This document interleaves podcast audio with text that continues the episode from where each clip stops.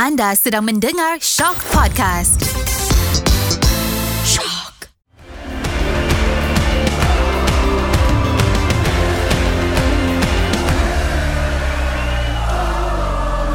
Assalamualaikum dan salam bola sepak Malaysia.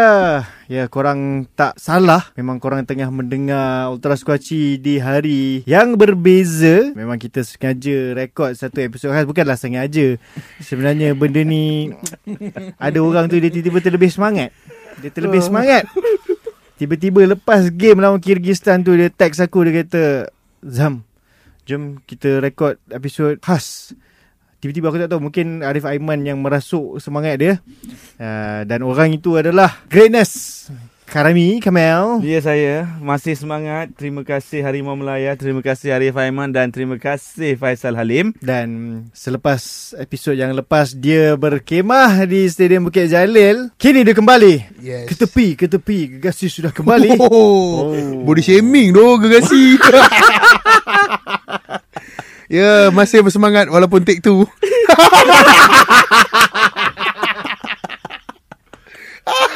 ya, ya, ya. Yuk kembali, yuk kembali. Itu adalah inside joke Yang faham je faham ha.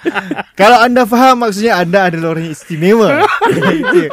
Dan untuk Untuk episod kali ni Walaupun kita ada Episod khas ni Kita nak ceritakan pasal game Harimau Malaya bertemu Kyrgyzstan ni kita bawakan seorang tetamu yang sangat istimewa. Dia sering buat konten berkenaan bola sepak.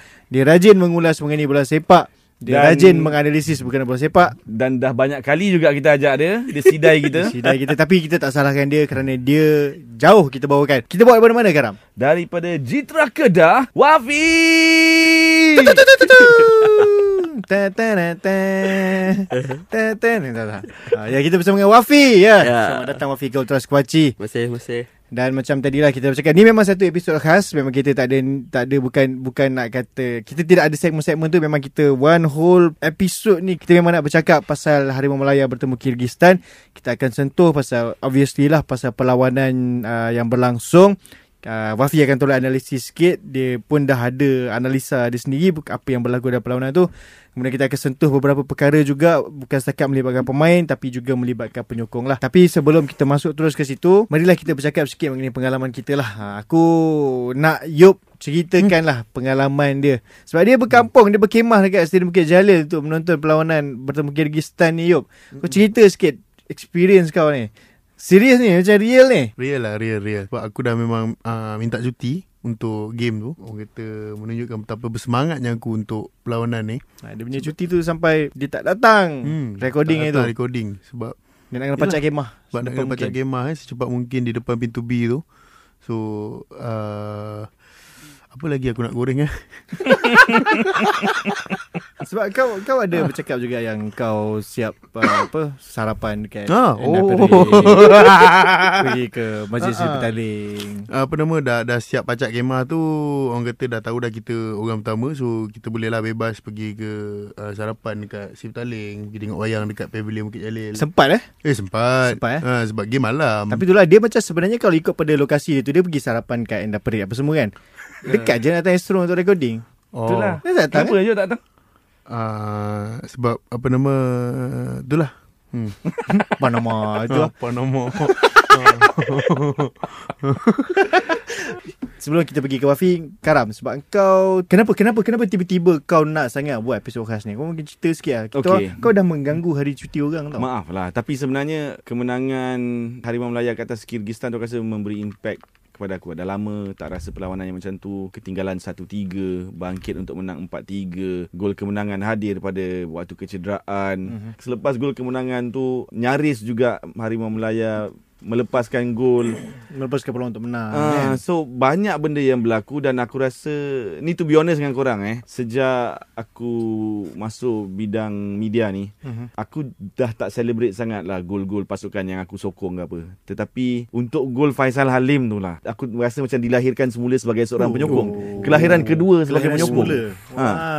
Dan aku celebrate macam aku duduk kat tempat penyokong. So Memang kau pun kau memang berada di tempat penyokong. Cuma media lah. Yelah Ah. Tapi ah So aku rasa macam Oh tak sepatutnya kot Aku celebrate macam ni di sini So aku terpaksa lari ke tempat lain Untuk celebrate gol tu Tu memang masuk dalam toilet. Oh, gitu kan. Tapi ya, ya, agak memang satu perlawanan yang aku rasa akan dikenang oleh siapa yang berada di stadium tu. Sebab pengalaman berada di stadium tu definitely lah sangat berbeza banding kalau kau hanya tengok di TV. Mungkin view di TV mungkin lebih cantik. Tapi feel dia lebih di stadium bila macam aku punya posisi di stadium tu pun betul-betul dekat corner flag tempat Arif Aiman ambil corner kick untuk gol uh, ketiga tu. hmm, Dan hmm. kira macam depan mata lah aku boleh nampak benda tu berlaku. Kalau kata kau tengok TV kat rumah Kau tak boleh jerit macam kau Betul. macam Kau dekat stadium Ha. kan Sebab kalau kau jerit kat rumah Mak kau nak nak rehat Bapak kau nak rehat kan Kau nak jerit-jerit macam kat stadium Tak boleh So bila kau turun stadium ni Atmosphere dia lain lah Atmosphere dia Hmm betul. Dia lebih rasa, dia lebih rasa lah. Mm-hmm. Tapi so kita ucapkan tahniah dan terima kasih lah kepada semua 17,142 orang yang hadir ke stadium pada malam tu. Okey, tapi kalau nak bandingkan macam uh, kau, aku, Karam, Wafi paling jauh sekali. Kau paling jauh sekali Wafi datang. Macam mana kau ceritakan sikit perjalanan kau daripada Kedah. Kau turun memang semata-mata untuk tengok game tu kan? Ya betul Sebab memang Kalau game Malaysia Kalau boleh Kalau kat Bukit Jalil Memang tak nak miss lah mm-hmm. Sebab Pasukan kebangsaan okay, Saya memang Sokong Malaysia pada dulu ni mm-hmm. Daripada lahir-lahir Memang dah Malaysia lah hati Dah Mhm. lahir kat Malaysia Cuma Itulah Logik lah Ah, logik lah. lain-lain sokong Lahir-lahir dah Perancis. sokong. ah, Burkina Faso. Lepas tu kiranya Before this pun Memang game Malaysia Kalau dekat yang Sebelum ni buat SSI Terengganu kan So saya pun pergi Oh. Sebab memang Memang sebab nak tengok Jumpa Yop kat SSI Tapi ada juga ah Certain game tak pergi kan Tapi Mhm. mostly pergi lah Sebab Siapa lagi nak sokong Bola sepak Malaysia Kalau bukan kita kan Ya, Ah. betul, betul. Memang kalau kita bercakap mengenai pengalaman dan juga perasaan pada malam tu memang satu benda yang unik lah sebab dah lama juga kita tak tengok Malaysia bangkit. Ini bukan bangkit yang ketinggalan sikit, ketinggalan banyak. 3-1. Kita bangkit untuk menang 4-3. Kita menang dan bangkit tu istimewanya sebab kita mengalahkan pasukan yang berada di tangga ke-97 tak silap aku pada masa perlawanan tu. So, satu benda yang sangat uh, tak pernah terbayang lah kalau dulu kita aku yakin kita semua menyokong bola sepak Malaysia kita dah pernah tengok Malaysia berada di pada tahap yang sangat teruk tahap terbawah kalah 10-0 especially bila kita lawan tim-tim besar macam ni so Karam, macam mana kau rasa perasaan kau sendirilah melihat setelah sekian lama kau menyokong Harimau Melaya sebab kita lahir-lahir bukan Malaysia dah power. Kita tengok pun paling-paling kejayaan kita adalah AFF Ya di peringkat Asia Tenggara. Dan ini kita melawan pasukan yang berada dalam ranking 100 dunia. Hmm. Tapi kita boleh berjaya comeback. Satu benda yang sangat sukar kalau kita bercakap dululah. Ya kalau kau nak bandingkan dulu Aku rasa Fighting spirit yang Yang Squad Harimau Melaya ada sekarang ni. Dan fighting spirit ni Aku tak rasa dia hanya di bawah Kim Pan Gon. Mhm. Aku rasa benda ni dah ada ketika Mula Tan Cheng Ho mengendalikan Mhm. uh, Skuad kebangsaan. Dan ketika menyaksikan perlawanan tu Aku duduk dengan salah seorang guest kita juga dulu uh, Wan Khairil Azwa So ada beberapa soalan. Dekat anda ketika berusia. kan stadium kan macam bising kan. Aku ada cubalah nak ajak dia bergurau Sebab dia pun macam serius macam tu. Aku Cakap Wah Bosan lah Ulas wah. Dia pandang aku Dia pandang padang balik Aku Masa tu 3-1 lah. Satu tiga satu kau salah salah time. So uh, Tapi ada soalan aku Aku tanya dia Kau bajet Boleh menang tak? Ni masa tiga, Masa 3-1 juga. So dia cakap Aku rasa still boleh Sebab aku tak tahu Dengan skuad Harimau Melaya kita Yang sekarang ni Semangat melawan dia Lawan tim mana-mana pun Aku rasa kita ada peluang Untuk menang. So benda tu memberi impact lah. Kalau Azwa sendiri cakap Aku rasa benda tu ada Ada ada weight sikit Dan Pemain kita buktikan lah Ketinggalan 3-1 Dalam tempoh 18 minit 20 minit Mhm. Untuk jaringkan 3 gol Berdepan dengan pasukan Ranking ke-97 dunia. Aku rasa sesuatu yang membanggakan lah. Okay, apa yang kau rasa sebelum perlawanan, semasa ketinggalan dan di hujung perlawanan? Sebelum perlawanan aku rasa kita boleh menang tapi tak mudah lah. Mungkin 2-1, 3-2. Kemenangan tipis tu memang dalam kepala otak aku lah sebab kita tahu kita lawan dengan tim yang berada Ranking di tangga tinggi. yang tinggi atas daripada 100. So aku rasa benda tu memang predictable. So bila dalam semasa perlawanan kita leading 1-0 patutnya kita boleh kill the game awal. So kita ketinggalan 3-1 Mhm. bila start je separuh masa kedua dia orang terus attack 3-1 aku rasa macam this is it lah sebab kita ada pemain-pemain yang menjaringkan gol kedua, ketiga, keempat tu adalah pemain yang bermain daripada awal. So kalau daripada separuh masa pertama kau dah menunjukkan prestasi macam tu, bila start second half pun kau dibolosi. So aku rasa okay this is it lah aku cakap. Kita datang hanya untuk melihat kekalahan dan benda tu benda biasa. Sebagai penyokong Malaysia yang dah lama ni kau dah rasa biasa dah kalah ni. Bila 20 minit terakhir tu dia mengubah segalanya lah. Aku cakap. The rest is history lah. Mhm. Sebab aku ada terbaca juga uh, ba- baru je terbaca yang Faisal Halim sebenarnya pada minit ke-80 tu kaki dia dah kram sebenarnya. Hmm. Tapi dia tekan tekan tekan dan dia yang menjadikan gol kemenangan untuk Malaysia. Begitu. Huh. Huh. Bila kau cakap macam tu aku letakkan diri aku sebagai Faisal Halim lah. Sebab aku kalau masa aku masuk standard chartered tu pun hujung-hujung tu aku dah cram. Tapi aku berjaya Okay. habiskan juga. Kau tak- Okey ya. Kau merasai lah. Ya, Merasai aku lah yes, yes, yes. Aku kalau dapat sembang dengan Faisal Halim aku peluk dia, bro. I feel you. Bro. Okey, soalan yang berat kita bagi kat Wafi eh. Ah, okay, Wafi jawab, Wafi. Inilah orang dia. Orang ni orang dia. Okey, Wafi.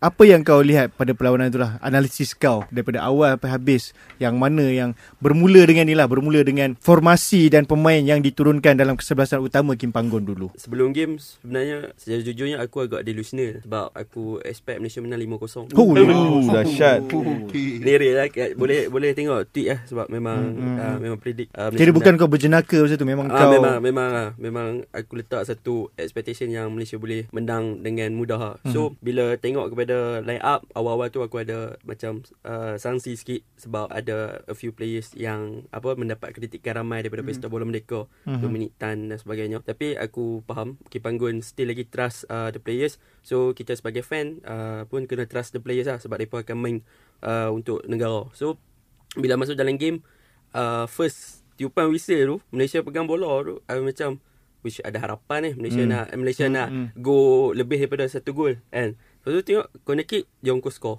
1-0. Lepas tu Malaysia control the game. So waktu tu expectation aku yang Malaysia sepatutnya dah boleh capai lah prediction awal aku 5-0 tu. Mhm. Tapi end up harapan yang ada tu dalam a few minutes je kena tibai dua. So uh, dekat situ aku punya orang tu apa kepercayaan ke macam ish Malaysia ada harapan kan nak comeback ni kalau masuk second half kan.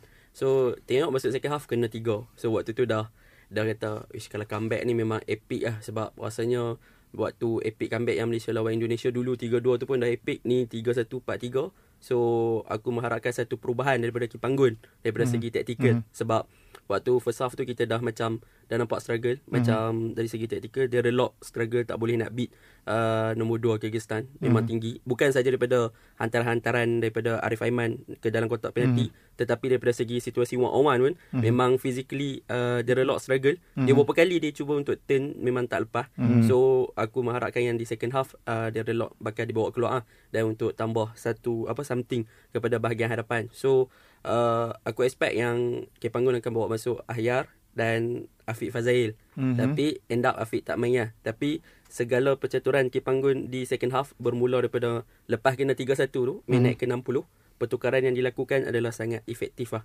Boleh aku Hmm. katakan. So, uh, benda tu yang apabila pertukaran yang tiga players serentak tu, dia membuka balik harapan aku nak tengok mereka boleh comeback lah. Mhm. Uh, Okey sebab tadi macam kita kita semua pun tengok kita perasan yang di awal perlawanan kita mendominasi. Betul. Tapi tiba entah macam mana tiba-tiba kita kena. kita kena dan masa kena tu memang Kyrgyzstan pula yang dominate. Hmm. Apa yang berlaku sebenarnya masa tu yang menyebabkan kita boleh tiba-tiba bertukar daripada kita yang dominasi bertukar Kyrgyzstan pula yang dominate. Sebab kalau kita tengok kepada game Malaysia yang sebelum ni, uh, Malaysia sebenarnya dia agak struggle kalau lawan dengan tim yang bermain dengan low block. Mhm. Mm-hmm. Dan kalau kita lihat dalam game perlawanan lawan dengan Kyrgyzstan, Kyrgyzstan tak bermain dengan low block. Mereka bermain dengan open. Mhm. Mm-hmm. Uh, sangat-sangat bagus. Mereka ada fizikal yang bagus di hadapan dan sebagainya.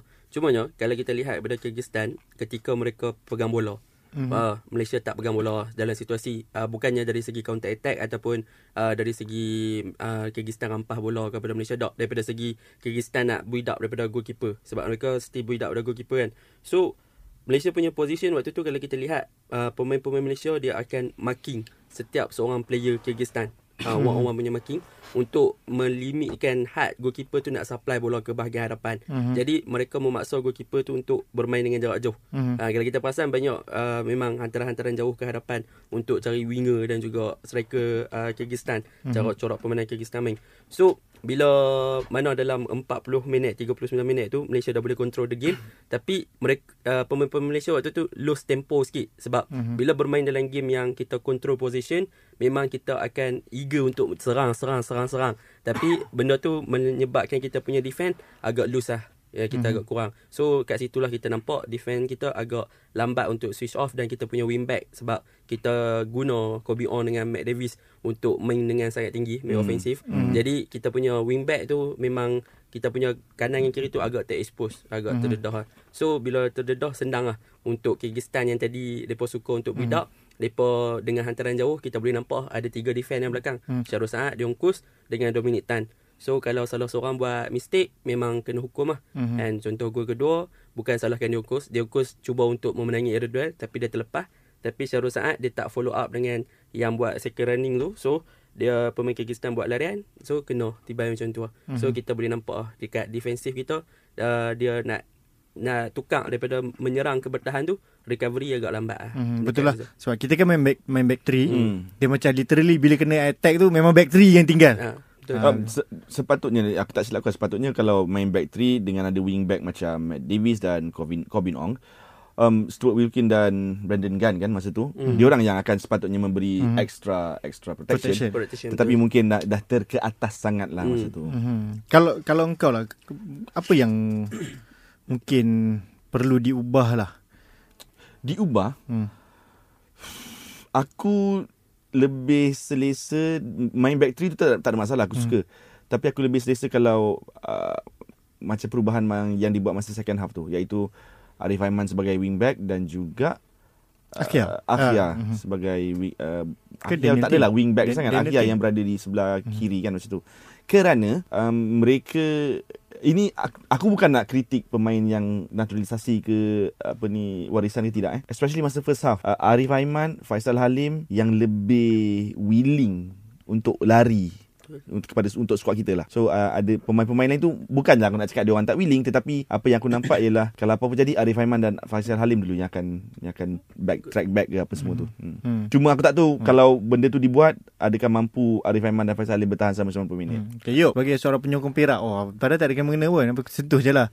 Macam mana kau melihat kembalinya Syarul Saad ke dalam pasukan? Bagi aku dia amat diperlukan di situ lah. Ini pandangan aku mm-hmm. eh mhm. sebab dia dikeluarkan pada minit 60 so aku rasa dia belum tunjuk 100% potensi yang ada pada dia. Sebab aku rasa ni perlawanan kedua atau ketiga dia selepas pulih daripada kecederaan. Mm. So awal perlawanan kita dapat tengok hantaran-hantaran jauh dia memang sampai tepat ke kaki Arif Aiman sampai tepat ke kaki Faisal Halim. Untuk serangan tu dia baru masuk ke dalam kotak penalti bagi aku kat situ dah 100% dia punya prestasi dia. Mm. So awal perlawanan permainan lah. Awal permainan So macam Wafi cakap tadi Bila dah start Ujung-ujung second half Ujung-ujung first half tu Dah nampak lopongnya di situ. So aku rasa dia perlukan Minit permainan lagi Untuk kembali ke Dia punya form yang uh, 100% terbaik, lah, terbaik. Hmm, hmm. Okay Wafi Ada uh, Biasalah bila, bila lepas game Akan ada lah orang kata macam Kenapa tak masukkan ni Kenapa tak masukkan ni? Especially dua nama yang Diorang petik adalah pemain macam Afif Fazaya dan Syafiq Ahmad. Ada yang kata macam Syafiq Ahmad boleh bagi Mungkin Berbeza sedikit berbanding berbanding Darren Lock dan bila bercakap mengenai Afif Fazayil juga ramai ada yang fan kita kata dia boleh bagi lebih stabil lah bagi midfield. Mungkin masa lawan Kyrgyzstan tu gandingan Brandon dan uh, Stuart Wilkin nampak kadang-kadang terlalu ke depan sampai lost lah bila kena counter tu. Kau rasa macam mana? Setuju dengan kenyataan macam tu. Cumanya daripada segi tactical plan kalau kita lihat Kipanggun daripada minit pertama sampai minit 90 sebenarnya Kipanggun dia stick tu dia punya plan yang dia buat waktu minit pertama. Uh-huh. Dia hanya tukar plan daripada segi pertukaran pemain dan uh-huh. juga approach daripada segi corak serangan yang mana dia overload bahagian kanan tapi still lagi guna bahagian uh, winger lah untuk serang. Uh-huh. Dan jadi penggunaan midfield dekat situ still lagi tak tak beberapa orang kata apa still lagi tak tak attack menggunakan midfield secara menyeluruh. And uh-huh. cuma ya, yang kita nampak stabil di second half adalah disebabkan kemasukan Endrick dan juga Stuart dekat situ ada. So mm-hmm. waktu first half macam cakap tadi sebab kita nampak hilang arah tuju mm-hmm. sebab kedua-dua player ni dia uh, identity uh, kedua-dua player siapa yang sebenarnya nak main holding, siapa sebenarnya yang nak pressing, siapa sebenarnya yang nak bertahan. Sebab kedua-dua player ni digunakan lebih kepada untuk protect kita punya back three mm-hmm. sebab kita dah memang uh, guna apa kita punya wing back sangat ofensif. So mereka lebih guna untuk uh, menang second ball dan sebagainya secara defensively lah. Jadi depa lebih pada untuk melimitkan uh, attacking pasukan Kyrgyzstan Tetapi bila mana dalam fasa menyerang dan juga kita nak recovery ataupun track back, mereka berdua ni seakan-akan uh, Stuart Wilkin yang banyak bergerak Hmm, untuk pressing. hmm, Uh, hmm. Brandon Gunn lebih kepada static dia terlalu deeper dia punya kedudukan. Mhm. Jadi kita tak nampak the role uh, Brandon Gunn sangat kat situ. Tetapi daripada segi impact kita boleh katakan sebenarnya Brandon Gunn boleh dikatakan banyak memenangi second ball Mhm. and secara defensively dia bagus juga. Cumanya dia tak memenuhi kriteria waktu orang kata apa transisi ketika membantu bahagian serangan. Mhm. Jadi bila triple uh, pertukaran uh, yang dilakukan oleh Kipanggun dia tukar buat masuk Hendrik dia memberikan lebih kestabilan sebenarnya lebih kepada kestabilan di bahagian serangan Mhm. sebab uh, pertukaran tersebut dia bawa masuk Ahyam main tempat Faisal dan Faisal dia main belah kanan dan Arif dia drop lebih kepada bahagian kanan uh, bahagian wingback tempat Matt Davis dan apa yang dilakukan oleh Kipanggun sebenarnya dia mempengaruhi struktur keseluruhan pasukan Mhm. sebab bila menurunkan balik Matt Davis untuk Mhm. bermain sebagai orang kata apa center back di bahagian kanan dia waktu turun Kobe Ong main di bahagian kiri dan Mhm. Kus main dekat tengah so mereka ada salah satu memang tiga players yang ada defending yang bagus ada Mhm. ability yang bagus daripada bertahan so mereka dah tak terlalu ofensif sebab waktu first half kedua-dua player Kobe dengan Matt Davis dah diguna turun naik turun naik tapi dah memang Uh, di second half dah dalam waktu nak comeback tu kita lebih nampak penggunaan daripada Arif Aiman dapat bantuan daripada Hendrik dapat bantuan daripada Faisal Halim. Sebab mereka ni dah memang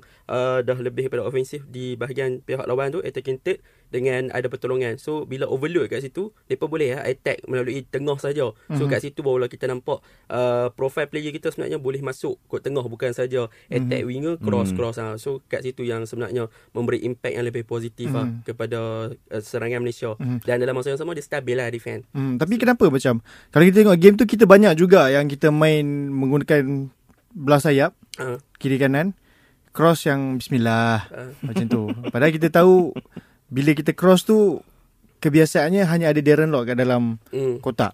Kenapa dari awal kita tidak cuba macam tidak main yang obvious ke benda tu macam Kim Panggon punya permainan psikologi kita tunjuklah macam kita main ni je padahal sebenarnya ada Uh, senjata lain. Ini mungkin fahaman saya kalau Mhm. hmm. melihat pada idea Kipanggon sepatutnya penggunaan dua midfield antara Stuart dengan Brandon kemungkinan salah seorang akan join the attack attack Mhm. uh, crash the box lah Yeah. Ah, so, salah seorang. Tapi macam saya cakap tadi bila kedua-dua player ni more to defensive sebab dia pun nak bagi protection sebab apa yang mereka buat adalah untuk uh, pick up bertahan sebab Hmm. kita punya tengah memang lompong. So benda tu yang menyebabkan kita kurang numbers of player dalam kotak penalty. Bila kita tak ada numbers of player, kita tak ada orang nak attack uh, the post dan sebagainya. Hantaran-hantaran tu hanya dilakukan dalam keadaan yang memudahkan pemain uh, pertahanan Kyrgyzstan untuk intercept lepas tu menang menangi area duel clear dan sebagainya. Dah pemain-pemain orang kata apa uh, defend Kyrgyzstan memang solid lah. Dan dalam masa yang sama kita punya Darren Lock dia bukannya style target man macam kalau kita boleh katakan dalam contoh saya bagi contoh kalau ada naturalisasi player yang saya nak dalam skuad kebangsaan kalau Malaysia nak Kipanggun nak stick dengan corak permainan macam tu saya nak Casa Grande. Oh, kasar-kasar tadi eh. Kalau Tarik balik Wafi. Tak, tak. Bukan bukan maksud dia, bukan maksud dia saya betul-betul nak kasih kena ni tu. Nak Maksud profile dia, macam tu. ah, Ah, profile okay. Ah, profile okay. players. Ah, Romel? Faham, faham. Ah, Romel boleh juga kan tapi Hmm. hmm. Romel pun boleh tapi kita kata orang kata apa yang ada satu insting yang bagus dalam kotak penalty, Hmm, hmm. awareness, uh, head, apa area duel memang bola tinggi Hmm, makanan. hmm. Kan so kita kita banyak main cross tapi dalam masa yang sama kita punya tak ada player ability. Jadi this dia lock dia tak boleh buat benda tu. Kan physical Hmm. dia kalah. Tu sebab second half Paulo masuk. Tapi Hmm. Paulo pun dia bukannya truly cycle. So Betul. kalau nak menang lebih kepada untuk orang kata apa untuk dia hold up game lah. Mhm. Kan kalau kita nampak corak permainan antara Darren Lock dengan uh, Paulo dia berbeza. Mhm. Sebab antara satu faktor lagi Paulo dia lebih digunakan sebagai fast nine dan juga untuk Mhm. uh, hold up game. So bila dia dapat bola dia lebih kepada create space kepada kita punya winger untuk attack ruang kosong. So Mhm. dia lebih kepada cipta ruang berbanding Darren Lock kita cari dia. Paulo dia yang cipta ruang untuk winger. So winger kita boleh exploit lah. So benda tu yang nampak perbezaan dia. lah. Hmm. Hmm. Okay, Karam. Kau Yeah. rasa apa impact kemenangan ke atas Kyrgyzstan ni kepada pasukan negara lah? Impact dia kau dapat a great start. So sekarang of course kita tahu Kim Panggon memang target 12 poin sebelum ni kan. So a good start dah dapat. So sekarang ni kau kena teruskan momentum tu untuk lawan Chinese Taipei pada Selasa sebelum kau hadapi perlawanan yang lain pada tahun depan. Aku rasa player pun happy dengan comeback ni. Aku akan terkejut kalau momentum ni tak diteruskan untuk berdepan Chinese Taipei. Betul dia jadi sayang lah Kau dah menang lawan tim yang berada di tangga ke-97 dunia Sebelum perlawanan tu Lepas tu kalau kau hilang poin dengan pasukan yang berada di ranking paling rendah dalam grup Sayang lah Sayang, sangat sayang. Ha, Yok, kau rasa apa yang perlu diubah lah? Apa apa kelemahan pasukan yang kau lihat perlu diubah dalam perlawanan tu sebelum kita bertemu Chinese Taipei nanti? Entahlah. Rasanya mentality untuk kill the game early lah. Mm-hmm. Yang tu perlu Setuju. ada Sebab macam aku cakap Kita 20 minit awal tu Sepatutnya kita boleh dapat 2 atau 3 gol Untuk secure kita punya result Tapi itulah Lepas je gol pertama Kita nampak macam mengendurkan asakan Kita Hmm. attack-attack Tapi Attack tu macam tak ada hala tuju So aku rasa mungkin Mentality untuk kill the game early Mhm. Yang tu perlu diterapkan Oleh KPG pada semua pemain Hmm. Kau setuju Afi? Setuju. Apa apa yang apa yang perlu kau rasa lah? Bukan setakat untuk bertemu Chinese Taipei tapi juga di masa depan. Kau rasa lepas Chinese Taipei next game kita adalah persiapan untuk terus ke Piala Asia kan? Hmm. So kau rasa kat mana yang perlu diubah Sebab ini dah kita dah menuju ujung-ujung kan ni. Betul lah tepi pasal kelayakan ni saja Sebab kita selepas ni Fokus adalah ke Piala Asia Kat mana yang kau rasa Penting sangat Crucial sangat Untuk diubah dan diperbaiki oleh Kim Panggon Sebelum jawab tu nak tarik balik lah Casa Grande tadi. Oh dia tarik letak letak tanah balin. Tanah balen Oh lama tu Eh mana ada Okey okey okey lah. Okey lah. Tak tak ini pendapat masing-masing. Okey, Kita raikan dah- perbezaan dah. pendapat. Dah nak lokal kan. Okey, dia balik jadi apa yang perlu diperbaiki lah. Ya, macam Yuk cakap uh, kill the game early sebab tiap perlawanan yang melibatkan antarabangsa dia adalah satu perlawanan yang memang sengit kita tahu. So Mhm. setiap peluang yang kita dapat kita kena sudahkan dengan baik lah. Mhm. Benda ni kalau macam GDT kat ACL Mhm. kan kita selalu cakap yang GDT akan jumpa kelab Korea Japan. So ada Mhm. peluang kena sudahkan dengan baik kan. So benda yang sama kena apply sebab mostly player JDT pun ada dekat Malaysia. So Hmm. mereka pun faham apa perasaan bila mereka perlu untuk apa habiskan game lebih awal, Hmm. bunuh game awal, maka kita akan ada advantage lah dengan jumlah jaringan yang besar. Contoh, ada tiga chance, tiga chance kita convert. So benda tu akan memberikan yang orang kata apa momentum yang baik untuk kita carry sepanjang 90 minit tu. And so Hmm. dia adalah advantage sebab pihak lawan dia akan struggle sebab untuk mencari gol. Dan yang boleh baiki lagi mungkin lah defend. Defend kita kena baiki. Mhm. Obviously sebab setiap game boleh katakan dari pesta bola mereka tu kita bolos bolos bolos bolos tak pernah lagi clean sheet. Betul Mhm. lawan India. Even Lawan- sebelum tu juga Ah, lawan, sebelum tu juga, ah. sebelum Pesta Bola lawan tu kita- lawan China, lawan lawan China. Syria Mhm. and so kita kita kita tak ada clean sheet lagi dalam beberapa game international. Mhm. So benda tu memang satu benda yang crucial. Defense department kita masih lagi belum menjumpai satu ramuan untuk stabil ha, untuk memastikan pihak lawan tak boleh skor daripada segi open gameplay ke set piece ke dan sebagainya kita masih lagi uh, mempunyai defense yang agak orang kata apa fragile lah, boleh Mhm. katakan. So kena baiki yang tu. Uh, benda ni dia kena ada support daripada midfield juga. Midfield uh, kita pun perlukan midfield yang lebih stabil di bahagian tengah. So kita perlukan mungkin Kipanggun dia tahu apa yang dia nak buat. Kalau mungkin dia lebih uh, prefer stay kan dengan Brandon dengan Stuart tak ada masalah. Tapi saya mungkin prefer Afiq dengan Stuart lah kalau Mhm. nak dapatkan. Uh, bukan perfect combination tapi mungkin The uh, best the best yang lah. ada dalam squad sekarang. Yang ketiga kita kena orang kata apa the relok kena step out the game lah kan so kalau Mhm. tak mungkin Kipanggun akan stick untuk dia second punya guna Paulo dalam next game Mhm. sebab kita nampak betapa struggle-nya Darren and so Darren kena step out the game dan Mhm. kena uh, support Arif dan Faisal Halim cumanya daripada sudut yang lebih besar kita kena faham kalau Arif dan Faisal hilang kita tak ada siapa Hmm. Hmm. yang tu yang yang kita minta el- elakkan lah Mhm. key players kalau hilang Perlu balut kaki dia orang Hmm. kata wrap their Hmm. foot with kalau boleh. Bubble wrap. Rubber wrap. Uh, okay, sebab tadi kau sentuh pasal Darren. Bolehkah kita meletakkan harapan ha- pada Darren Lock untuk mengetuai barisan serangan? So ada yang mengatakan kalau Ken Panggon berani mungkin boleh cuba penyerang-penyerang muda yang ada sekarang macam Alif Marizal, Hakimi uh, yang ada lah di bawah under 23. Uh, Perlukah kita bereksperimen dengan benda tu ataupun tak kita memang ini Darren Lock je lah. Memang kalau kita lihat masalah kita pada dulu memang adalah pool players. Pool Hmm. players kita tak besar. Kita tak zaman Tan Cheho baru yang pool players kita yang ada adapt dengan tactical yang lebih moden, Mhm. yang lebih kepada gameplay yang lebih teratur, ball position, pressing dan sebagainya. Tapi waktu zaman Tan Cheho kesian lah sebab COVID dan Hmm, sebagainya dia tak boleh momentum nak hilang. uh, teruskan momentum padahal waktu tu memang orang kata apa hype Malaysia Hmm, betul, betul. memang Aku oh, ingat- ingat lagi ah, masa tu. kan kalah dengan UAE 2-1 so benda yang paling uh, Syarul Saad buat mistake waktu tu kan so tapi orang kata apa pro players kita daripada zaman Tan Cheho sampai sekarang dia dalam proses yang uh, expand yang berkembang. So mm-hmm. kalau macam macam dulu kita sebut uh, Syafiq Ahmad striker zaman Tan Chee Ho. Serapot siapa lagi striker kita? Kita tak ada siapa. Sampai Tan Chee Ho kena guna Zakwan ada balik kan. uh, so so sekarang bila dah masa ke depan ke depan, sekarang kita dah ada Darren Lock. Dan dalam masa Darren Lock kita ada Paulo boleh bermain sebagai striker. Kita ada Syafiq Ahmad dan dalam masa yang sama kita punya player bawah 23 Mul- mula Alif Ikmal, Hakimi, hmm. Venistroy, Fergusteni hmm. and Van semua. Gabriel Ah. Nistelrooy. Van Nistelrooy pula. Van Nistelrooy bukan. sorry sorry sorry maaf maaf ah Nistelrooy lah ha. eh, so so so sekarang sekarang kita kita dah nampak ah pool players kita makin berkembang hmm. dan memang mereka ni perlu diberi peluang ah cumanya kena step by step lah hmm. sebab mereka dekat kelab pun bukannya first Regular, uh, yep. first team punya uh, squad sini lah hmm. mereka lebih kepada orang kata apa akad- uh, squad nombor 2 hmm. so mereka perlukan ni lah Ya. Aku aku setuju dengan dengan Wafi Apa kena bagi yang peluang. kita ada Van Nistelrooy? Bukan Van Nistelrooy. Untuk beri peluang kepada pemain-pemain muda yang macam kau cakap tadi kan Alif Ikmal, uh, Hakimi Azim tetapi bukan pada pentas ini. Ni Mungkin gunakan pada aksi persahabatan ataupun AFF. uh, kejohanan yang lebih kecil hmm. AFF contoh ah. Lebih sesuai lah. Sebab sekarang ni It's either It's make or break. This is the real thing Yang kita nak kejar Iaitu Piala Dunia. Consistency. Piala Dunia jauh sangat. Aku setuju Aku pun nak masuk Piala Dunia Tapi aku rasa still A bit too far Untuk kita. Tapi untuk consistency Melayakkan diri ke? Piala Asia. Piala Asia. Betul. Hmm, betul betul. Okay, Yok, kau rasa masa kita ketinggalan 3-1 aku yakinlah ramai di stadium memang rasa macam oh kalah ni. Bahkan tak silap uh, tadi pun kita ada borak dengan uh, Wa- Wafi dia kata masa 3-1 tu ramai keluar. betul Kau rasa ramai keluar sebab aku tak rasa macam tu. Aku mungkin masa tu aku tengah fokus dan masih ada rasa macam boleh kot. Paling-paling seri. Eh, Tapi ada yang dah mula keluar. Kau rasa kat mana berlakunya perubahan yang memba- membolehkan kita bangkit? Nama orang kata uh, Uh, Kenapa aku duduk apa nama Aku ni sebab Kedah ni kan Ah, ni lah Ah. ni sebab ada Wafi Ada Wafi yang ni tak duduk apa terus nama cakap Apa Kedah, nama ha. Padahal kita tak tahu ni bunyi Kedah ke bunyi Perling ke bunyi Penang ke tak tahu. Sekarang tak nak join ni dia buat buat ni dia yang ajak kita datang yang ni. Tak lah Sam- Bagilah Yub cakap point dulu Baru aku join An join cakap Kedah. Uh, eh. Ayo sini. sini. Aku Sini kan.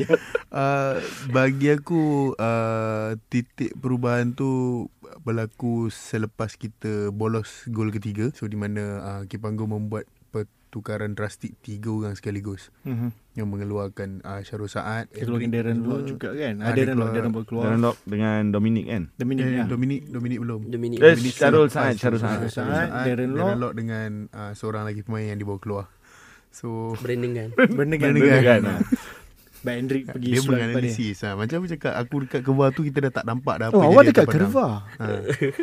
So Dia kita dah tak nampak. Kita tak nampak Apa jadi kat padang. So kita cuma terkejut Kenapa Syarul Syarul juga, Saad ya. dibawa keluar Berbanding dengan Dominic Tan Ya So aku rasa tiga pertukaran tu yang merubah segalanya dengan kemasukan Endrick Paulo membuka ruang untuk Faisal dan juga Arif yang bermain daripada first half tadi mendapat orang kata kebebasan untuk mereka bergerak. Mhm.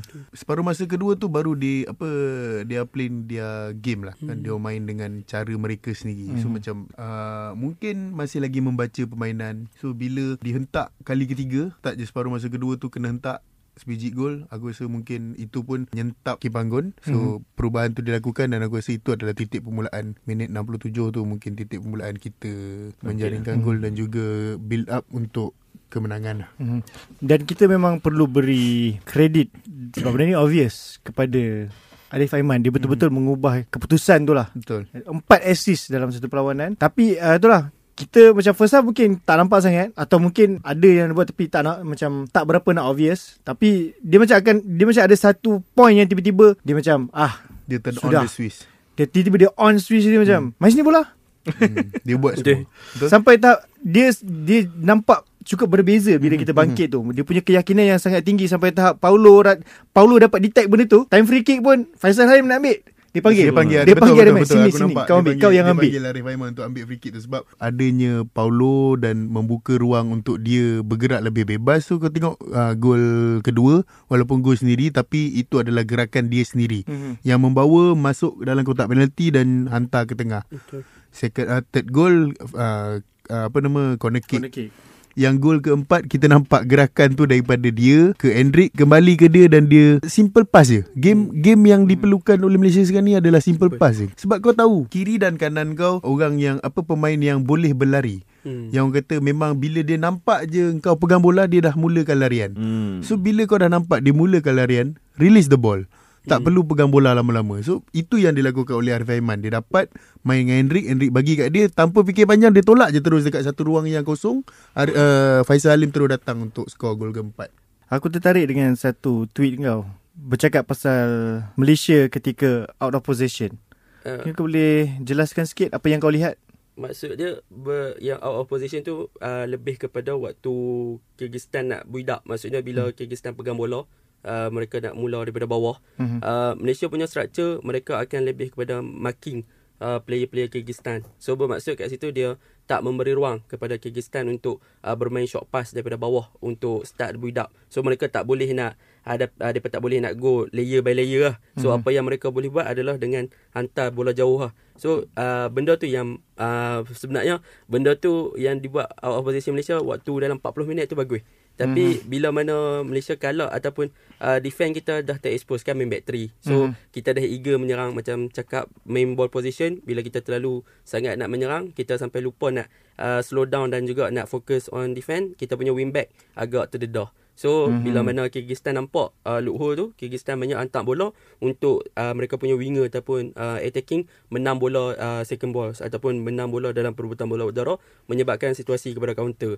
And so dalam masa yang sama Malaysia punya defense transition kurang. Kalau gol mm-hmm. pertama kalau kita tengok macam mana seorang player Kyrgyzstan dengan uh, dua player dalam kotak penalty. So dalam situasi itu lebih kepada uh, player Malaysia dalam kotak penalty lebih kurang 6 orang. Mm-hmm. Tapi ada 3 player Kyrgyzstan. Tapi Kyrgyzstan still lagi boleh gol. Mm-hmm. Macam mana Malaysia tak daripada segi sudut marking, Malaysia tak marking. Malaysia lebih kepada penjagaan zona lah, zona marking. Mm-hmm. So banyak memberi ruang tanpa react kepada hantaran-hantaran yang dilakukan kepada mm-hmm. bola yang menyebabkan pemain-pemain lawan yang tak pegang bola. Maksud dia mm-hmm. uh, tak pegang bola ada dalam kedudukan yang lebih kosong untuk mereka lakukan something. Itu yang uh, berlaku pada Malaysia sama dengan gol kedua. Macam mana bila uh, Dongkus masuk untuk uh, challenge buat uh, apa uh, area duel tapi tak tak dapat pemain Kyrgyzstan yang kosong ni boleh buat larian untuk follow up. Pemain Malaysia secara saat dia tak follow up. Uh, dia lambat nak follow up. Mm-hmm. So ki- kita dihukum dengan gol yang ke, uh, gol yang kedua. Kedua, ya. Gol yang ketiga pun lebih kurang sama juga dengan corak serangan tu. So benda-benda tu yang defend Malaysia kena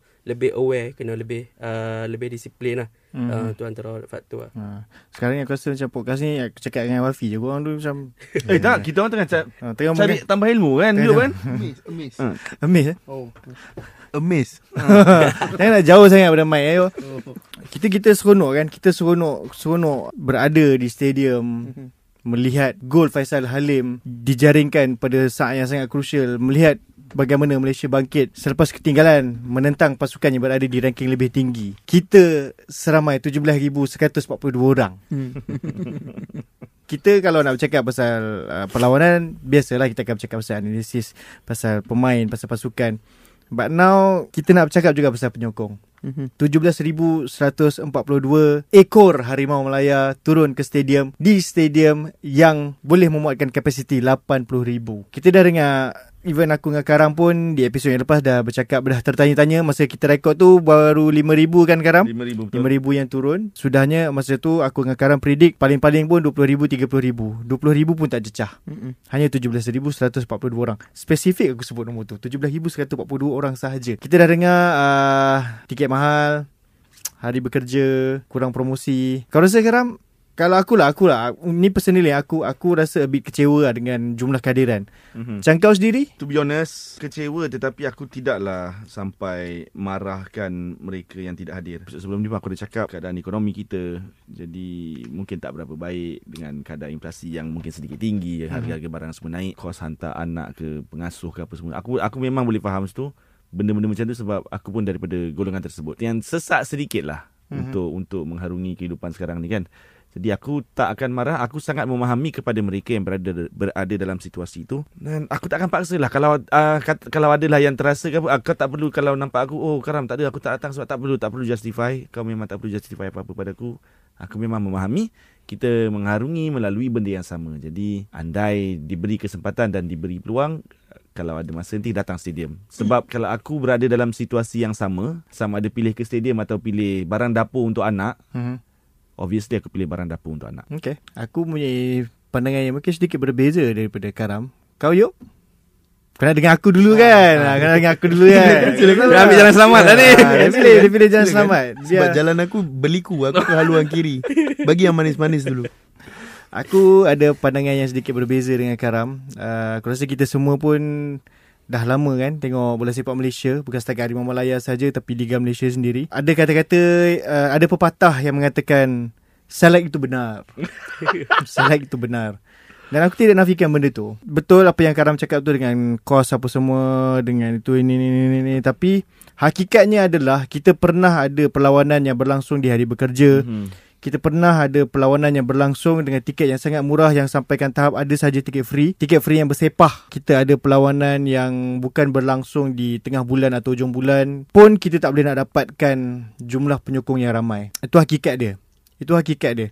Benda ni mungkin uh, pahit, mungkin pedas, mungkin akan ada yang terasa tapi ini pendapat aku lah, ini pendapat aku. Mungkin mungkin korang rasa tak setuju tapi ini adalah pendapat aku.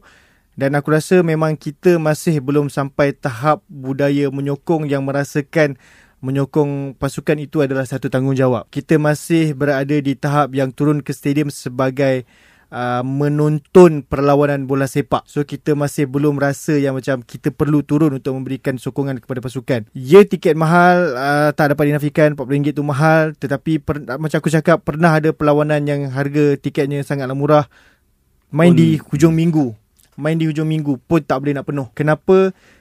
One thing aku perasan kita akan sentiasa mencari alasan. Kalau tiket diturunkan kita akan cari alasan lain. Even sampai tak kalau tiket tu percuma pun kita akan cari alasan juga kenapa tak turun. Ha, so itu pendapat akulah. Ha, yang mungkin berbeza sikit dengan Karam mungkin berbeza dengan sebahagian daripada anda. Tapi pendapat aku adalah kita masih belum sampai tahap di mana budaya menyokong itu berada di level yang lebih tinggi. Ha, setakat ini kita punya level permainan bola sepak pasukan kita dah berada di tahap yang berbeza tapi tahap sokongan kita masih belum sampai ke tahap itu lagi. Hmm. Kau yuk? Bagi aku Kalau macam aku Aku letakkan diri aku ni Sebagai penyokong Sebab kalau kata ada hari perlawanan Aku akan gelarkan hari tu Sebagai national duty So ini adalah The least we can do Untuk negara kita. Kalau kata kau tak boleh Nak turun stadium Untuk sekadar menyokong Aku tak tahu apa lagi Yang kau boleh buat Untuk negara kau. So Aku tak tahu Macam mana tergamaknya Kau boleh bagi alasan Oh tak boleh esok kerja. Hari ni pun hari bekerja Esok kena bangun awal untuk bekerja. Aku tak boleh fikir Apa yang kau fikirkan dalam otak kau Untuk beri alasan seteruk itu. Kau boleh je lepak mamak Tengok bola Game tu kau boleh duduk dekat mamak Untuk tengok bola. Sama juga kalau kau pergi ke stadium. Cuma bezanya Kalau kau pergi stadium Kau keluarkan RM40. Kalau kau pergi mamak Mungkin kau keluarkan RM2.5 Untuk tengok ais mangkuk. Tak boleh nak cakap apalah. Sebab Aku duduk bukan uh, Aku punya seat bukannya Dekat seat uh, fans-fans biasa. Aku punya seat dekat Keva Keva ni kita tahu tempat Ultras Aku rasa sunyi malam tu. Sebab Kalau kata perlawanan persahabatan Aku boleh hadam Banyak tu je yang datang Tapi ini adalah perlawanan Kelayakan Kelayakan. Piala Dunia dan Piala Asia So di mana suara Ultras-Ultras sebelum ni Yang dari negeri untuk negara So kecewa lah Kecewa jumlah trust pun sikit kan itu kan. Hmm. Sangat Ha. sikit. Sangat sikit Dia punya gemaan tu agak kurang especially bila kita last-last tu kita nak Hmm. push kan untuk untuk Hmm. dapatkan garis Betul. jaringan kemenangan. Aku masa kat stadium tu aku terperasan yang macam masa tu Ultras tengah chant benda lain Ha. tiba fans yang start Yeah. yeah. chant uh, hari ni kita mesti menang tu. Hmm. So dia Chain macam daripada fans tu lagi kuat, Kuat. daripada Ultras. yang dekat blok Ultras. So aku masa tu aku dah rasa dah. Aku cakap kalau kata Keva ni penuh, section Keva ni penuh aku rasa ia akan lebih memberi semangat kepada pemain, akan lebih menggerunkan pasukan lawan. Tapi itulah ianya tidak terjadi kan. Hmm. Tapi kita bukan bercakap pasal Kerva saja pada Betul betul Keseluruhan. keseluruhan Seluruh stadium keseluruhan sebab sebab kalau kata kita kalau kata kau ada kat stadium tu kau nampak belakang gol sebelah sana uh, di sebelah kanan grandstand memang kosong memang kosong Hmm. yang bahkan sampai tahap dia punya tak penuh yang beli seat di tingkat 3 diarahkan dia turun arah ke bawah. untuk turun ke Hmm. bawah Punya sebab kan memang tu. tak ramai so dia nak penuh nak nampak penuh dekat bawah tu so benda tu agak mengecewakan lah untuk sebab dia kalau aku rasa kalau dapat sekurang-kurangnya dalam sama macam kapasiti macam masa pesta bola 40,000 Mhm. lah at least lah. Okey lagi lah. Tapi ni 17,000 untuk perlawanan sepenting ini a bit mengecewakan sebab aku dapat bayangkan kalau masa Faisal Halim jaringkan gol tu hmm. kita boleh dapat 80,000 betapa bergegarnya. Sebab tadi Yuk ada cakap 17,000 pun gemaan masa Faisal Halim skor tu Boleh dengar sampai Seremban. Sembah Seremban, betul. Kalau 80,000 tu bukan setakat sampai Jitra. sampai sampai ke Amerika Syarikat sana yang nak berlangsung Piala Dunia akan dengar dia orang terus macam, "Okay, prepare all the hotels ya." Yeah. I we think got, Malaysia we will got come. fans from Malaysia. Malaysia will we got a come. fan from Kodiang. Where is it Kodiang? I don't know, but I I hear they're they're roaring. Oh, goal. Uh, and prepare one suite for I heard this man named Karami Kamel. Uh, he's from uh, from Negeri Sembilan. oh, he didn't sit with Marhen. Betul kata perlu kasi dia suite untuk dia. Wah, sedap dia. Ah, sedap dia, Mak. Alah sebab awak pun tengah fokus main game. so kita boleh lah cakap pasal awak. Tadi kita analisis pasal ni Kita memang campak kat Wafi lah Yang ni kita dah masuk ah, Kena lah kita bagilah Karam dia suruh kita datang hari ni ah, Buat kerja banyak-banyak kali ni Ah, sekali lagi nak diberitahu yang banyak-banyak kali rasa macam deja vu macam dah dengar. Itu adalah inside joke kami. ah, Kalau rasa macam Kenapa aku hari tu lain ni Lain Ah, lah Siapa yang tengok live dan dengar recording, anda tahulah kenapa.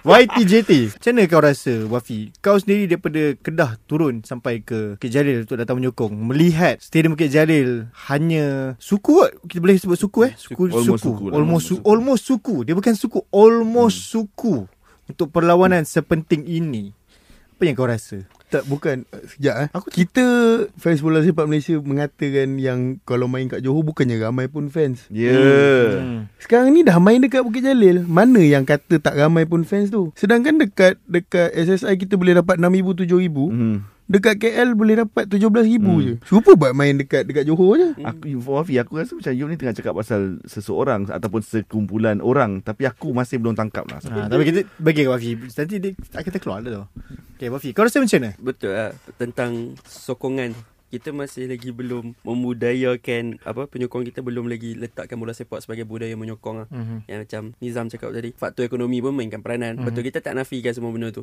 Cumanya sekarang adalah tentang Di social media. Kita terlalu banyak komen tentang Kritikan gameplay tak lawa Padang semua. Macam-macam. Kan uh, Lepas tu location SSI Johor tak boleh pergi Terengganu pun Johor. Awak, awak tak buat kat Bukit Jalil Before this kan? Kemana orang-orang yang komen Macam ni? And bila pasukan memerlukan uh, anda semua And sebab kita expect bila kelayakan Piala Dunia adalah sesuatu yang memang kita nak main. Dan dalam masa yang sama kita nak consistently masuk dalam Piala Asia. Yang tu yang kita punya target mm-hmm. Piala Dunia tu mungkin terlalu jauh lah. Mm-hmm. tapi tak salah lah kita nak berimajinasi tapi kalau dengan jumlah penyokong untuk perlawanan first yang 4-3 kita boleh comeback tu hanya dapat 17,000 rugi lah kan kita boleh tengok dekat social media selepas Malaysia comeback 4-3 tu baru muncul apa orang kata rugi tak pergi stadium hari ni tadi tadi dah tadi dah nak pergi kan tiba-tiba rasa macam tak mau pergi kan lepas tu dah menang 4-3 baru uh, muncul balik komen-komen oh, aku, aku, aku tak pergi kan uh, Dia mesti masa Ah. 3-1 tu Macam Ah. ada nasib baik tak pergi Ah, nasib baik tak Hmm. pergi kan oh. so so uh, maksudnya kat situ betul lah budaya kita sebagai penyokong untuk terapkan bola sepak ni Hmm. sebagai sokongan kita nombor satu belum belum capai lagi lah. Sebab kalau nak kata tentang masa masa pukul 9 bukannya orang kata apa uh, nak tentang pekerjaan dan sebagainya susah. Uh, benda benda tu uh, orang kata apa alasan-alasan yang sebenarnya kita reka untuk kita tak Untuk hadir tidak kan untuk Ah, menghalalkan ah, diri kita untuk tak hadir. halal. Hmm. Ah, sedangkan memang kalau kita tak mau pergi just cakap tak mau pergi. Just tak payah nak justify oh aku tak ada duit apa semua. Kita pun faham semua benda. Tu just cakap kita tak kita tak pergi je lah. And sedangkan perlawanan EPL 3 4 pagi kita boleh layan. Wow. Sebab kalau kata nak kata pasal Maaf cakap lah Kalau nak kata pasal tiket harga RM40 Benda ni bukannya setiap hari. Betul. Sebulan Bulan ni hanya sekali Satu game je. RM40 untuk dihabiskan untuk tiket Aku rasa benda tu sebenarnya tak menjadi isu Kalau kata hal kerja Macam Wafi cakap tadi Benda game pukul 9 Kau tak kerja sampai pukul 8 Office hour sampai pukul 5, pukul 6 Kau boleh je datang sebenarnya. Kalau macam aku sendiri pun Aku kerja pun habis pukul 9 Aku still boleh datang. Tapi itulah Kalau kata tak nak pergi Tak nak pergi lah. Itu je lah. Dia cuma menghalalkan Ketidakhadiran dia tu Dengan alasan-alasan itu. So Tapi You do you lah Itu diri kau kan Aku tak boleh nak paksa Aku cuma boleh Menjemput je datang Tapi kalau kau tak nak Atas engkau lah So, dia sekarang dah sampai tahap yang macam untuk orang-orang yang regular juga ke stadium. Kalau dulu rajin juga macam jom nak Mengajak. turun, Hmm. jom nak turun. Dia dah sampai tahap macam kau nak datang kau datang. hmm, Tak nak datang sudah Sebab kita sendiri dah tahu macam mana perlawanan final begitu ramai. Ni aku ambil contoh KL terus lah. Final AFC Cup 27,000. Betul. Tak lama lepas tu adalah ada perlawanan Piala Malaysia bertemu Terengganu season lepas. Hilang tu 27,000. Mana Gone. 27,000 tu? Gone 27,000. Tak ada. Aku So so, ki- masuk RM20,000 tu. Ada tu Wafi tu masuk. Wafi masuk Kau masuk Yo Sekarang pun ada turun Masa kau pun turun kan Ha, Sekarang turun. ada Ha. ha. So hilang terus Tak ada So Dia dah sampai tahap macam Kita dah tahu Nak datang datang Tak datang sudah Kita kecewa Tapi Dalam kita bercakap macam tu Macam nak datang datang Tak datang Kita tahu Sebenarnya Akan ada Satu masa kita akan macam Kembali juga Datanglah Kita Hmm. cakap je macam tu And, then kita tetap akan ajak Tapi Padahal kita tahu Dalam Kita tahu benda tu sia-sia. Benda tu sia-sia Tapi kita Sometimes kita cakap benda tu sia-sia Tapi lepas tu kita buat juga Kita buat juga. Ah, Aku, aku punya sama. Hmm. Kita akan buat juga promosi tak berbayar ni. Ha, lepas tu dalam kita buat promosi ada skrin besar pula. Hmm. Benda tu agak kecewa sikit lah sebab dia macam kau buat di Lembah Kelang. Di saat stadium even Tak pengumuman yang dibuat pun stadium masih belum penuh lagi. Bit kecewa lah. Tapi skrin besar tu kita setuju untuk perlawanan berdepan Chinese Weh itu Taipei setuju. Kita sokong. Itu kita setuju. Itu kita sokong. Kita tengoklah dia buat ke tak. Kalau dia tak buat kelakar lah. Ha. Sebab Dan aku yang membuatkan kita lagi kecewa, uh, tayangan skrin besar ni dianjurkan oleh Jabatan Ah, Beli dan ah, Sukan betul. Hmm. Betul. yang kau tahu benda ni tak sepatutnya kau buat. Betul. So benda ni home game. Sepatutnya kau buat kempen untuk menarik orang lebih datang ke stadium. Betul. Bukannya menyekat orang datang ke stadium dan juga uh, melayan kau punya skrin besar. Itu tak sepatutnya berlaku untuk home game. Aku tak faham kenapa dia buat macam tu. Kalau hmm. kau nak buat untuk luar negeri, luar daripada Bukit. Jalil, luar luar, daripada kawasan Lembah Kelang, faham. venue dia lah. Hmm. Kalau kau nak buat dekat Perak, kat Kedah, kat Melaka, aku Betul. faham. Sebab orang tu perlu travel dengan Hmm, jauh. ah, Kos yang jauh. tinggi. Kos. kos yang tinggi. Tapi ni kau buat dekat Putrajaya. Kau buat dekat KL. Mana relevannya tayangan skrin besar kau tu? Hmm. Tapi tak kita kita setuju bila game away. Kalau macam Yeah, game we away okay. main dekat Taipei, faham. Aku Ni memang bila setuju. home game home game dan tak pen, uh, tak penuh. Dia kalau let's say stadium capacity dah penuh, ada logiknya. Macam contoh dah Betul, penuh betul lah. 80,000. betul. Habis tiket.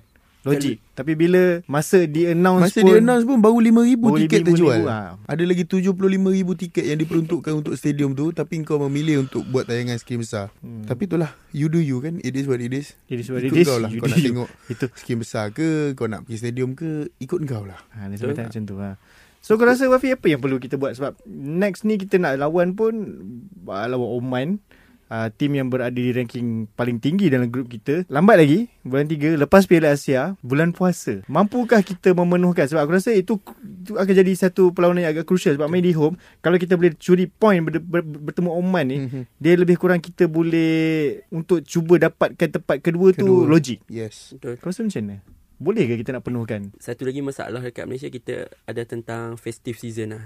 Mhm. Mm-hmm. Uh, satu sebab kalau bulan puasa kita punya umat Islam memang fokus on ibadah orang kata kan. Hmm. Tapi kita kalau kita sebagai fan kita ajak banyak kali banyak kali kita pun kadang-kadang macam nak give up lah. Sebab mm. stadium pun tak penuh sebab kita dah tak ada solution lain. Sebab kita ajak pun secara percuma. Ajak orang kalau orang nak main main kan. Kalau ada kawan nak jom lah kita pergi tengok and uh, pergi bawa seorang dua. Tak apa uh, kita tanggungjawab kita sebagai fan macam tu saja. Sekadar untuk bagi tahu ada game uh, ajak pergi stadium kalau ada followers banyak sikit uh, kita boleh apa boleh sebarkan kepada orang ramai. Hmm. Tapi in term of outcome kita mungkin tak dapat attract uh, ramai orang pun lah uh, hakikatnya kan. Uh, Uh, tapi sebenarnya saya kecewa kepada organisasi-organisasi besar ah. Hmm. Apa yang sebenarnya mereka lakukan dari segi marketing punya untuk uh, nak marketkan match untuk perlawanan tu and bagaimana mereka nak promote kalau ada situasi contoh uh, bulan puasa macam mana nak tarik penyokong adakah depa ada research-research yang tertentu yang boleh untuk solve the problem. Contohnya macam Bukit Jalil tu besar kan. So kan uh, pernah waktu kelayakan Piala Asia dulu yang yang dekat Bukit Jalil tu. Solat maghrib kan ramai-ramai kat situ Yeah. pun boleh. Uh, so mungkin mereka boleh cari alternatif untuk kita buatkan solat jemaah kat situ before the game ke apa kan. Sebab game akan start bulan 10 kalau mungkin akan start pukul 10 macam tu kan. So before the game kita boleh buat jemaah dekat lapangan ke. Lepas tu oh kita masuk dalam stadium. Kena cari the solution lah. Ah, Betul, so lawan- ini adalah peranan daripada organisasi besar. Lawan Oman nanti kita boleh Ah. arrange buat terawih kan dekat Ah. stadium. Oh, nice tau. Lepas tu orang-orang Oman pun datang join sekali. Ah, boleh. Mantap tu. Kita bagi section, bagi section sebab Hmm. orang orang banyak besar. Hmm, hmm, hmm, hmm. Kan? Mhm. So boleh kita Dia punya buat. build up hype tu agak kurang. Ah, lah. dia akan jadi ni. Sebab aku ingat game 2011 kelayakan Piala Dunia Dunia. juga lawan Singapura. Hmm. Hari bekerja. Hype dan melempah gila. ruah. Orang sampai tahap bayar RM50 tau. Ya, Bukan beli betul. tiket. Ya. Dia bayar kat orang Aku RM50. faham tu. Boleh keluar RM50 untuk tengok dan penuh sampai tahap over capacity stadium. Maksudnya ah dia macam orang memilih lah, memilih. Sebab Singapura. Ha, sebab Singapura Kalau Indonesia Hmm. Mungkin lawan South Korea Jepun Dia gila Dia lah dia akan penuh. tu, Sebab tu Tadi aku sebut yang Pepatah Yang mengatakan Salah itu benar Salah Israel. Salah Israel adalah satu perkara yang betul Satu perkara yang ada dan perlu diterima lah kita tak boleh nak nafikan benda tu.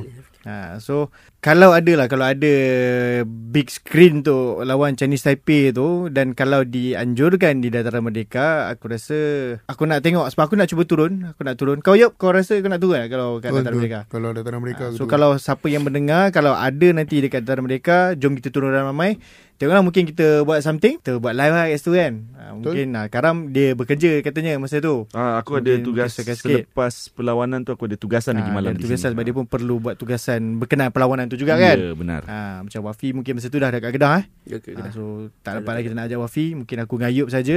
Kalau dah keluar announcement cakap ada buat live kat dataran mereka, kami akan cubalah berada di sana. Kita jumpa kat sana lah dan macam aku cakap tadi ini adalah episod khas. Mhm. Ha, sebab kita orang rasa begitu bersemangat sekali selepas kemenangan tu kita nak Uh, bercakap kita nak kongsikan kegembiraan betapa seronoknya kita bila Malaysia menang kerana kita orang sendiri berada di stadium ketika itu Uf. merasakan hype dia masih terngiang sampai sekarang jaringan Faisal Halim tu Masih terngiang siu satu stadium Siu ketika tu. itu. Dia masa Siu tu untuk akulah Hmm. dia ada mixed feeling. Kenapa?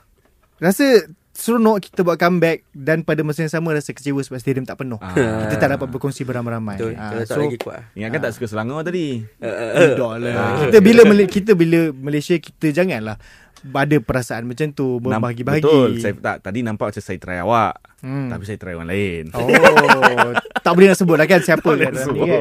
So, benda-benda macam tu lah. Dan kenapa sebab yelah kita pun, kita semua adalah penyokong. Mhm. Kita semua adalah penyokong, kita semua nak berkongsi cerita dengan penyokong. Kerana itulah Karam begitu bersemangat nak ajak kita semua berkongsi, maka terhasil lah episod khas ni. Ha, dan juga episod khas ni kira macam tanda terima kasih jugalah kepada korang yang mendengar. Ya. Ha, sebab korang pun rajin bagi reaksi. Korang juga yang dekat social media kata, ah, buatlah lepas game terus buat. Ha, ni yang terbuat ni.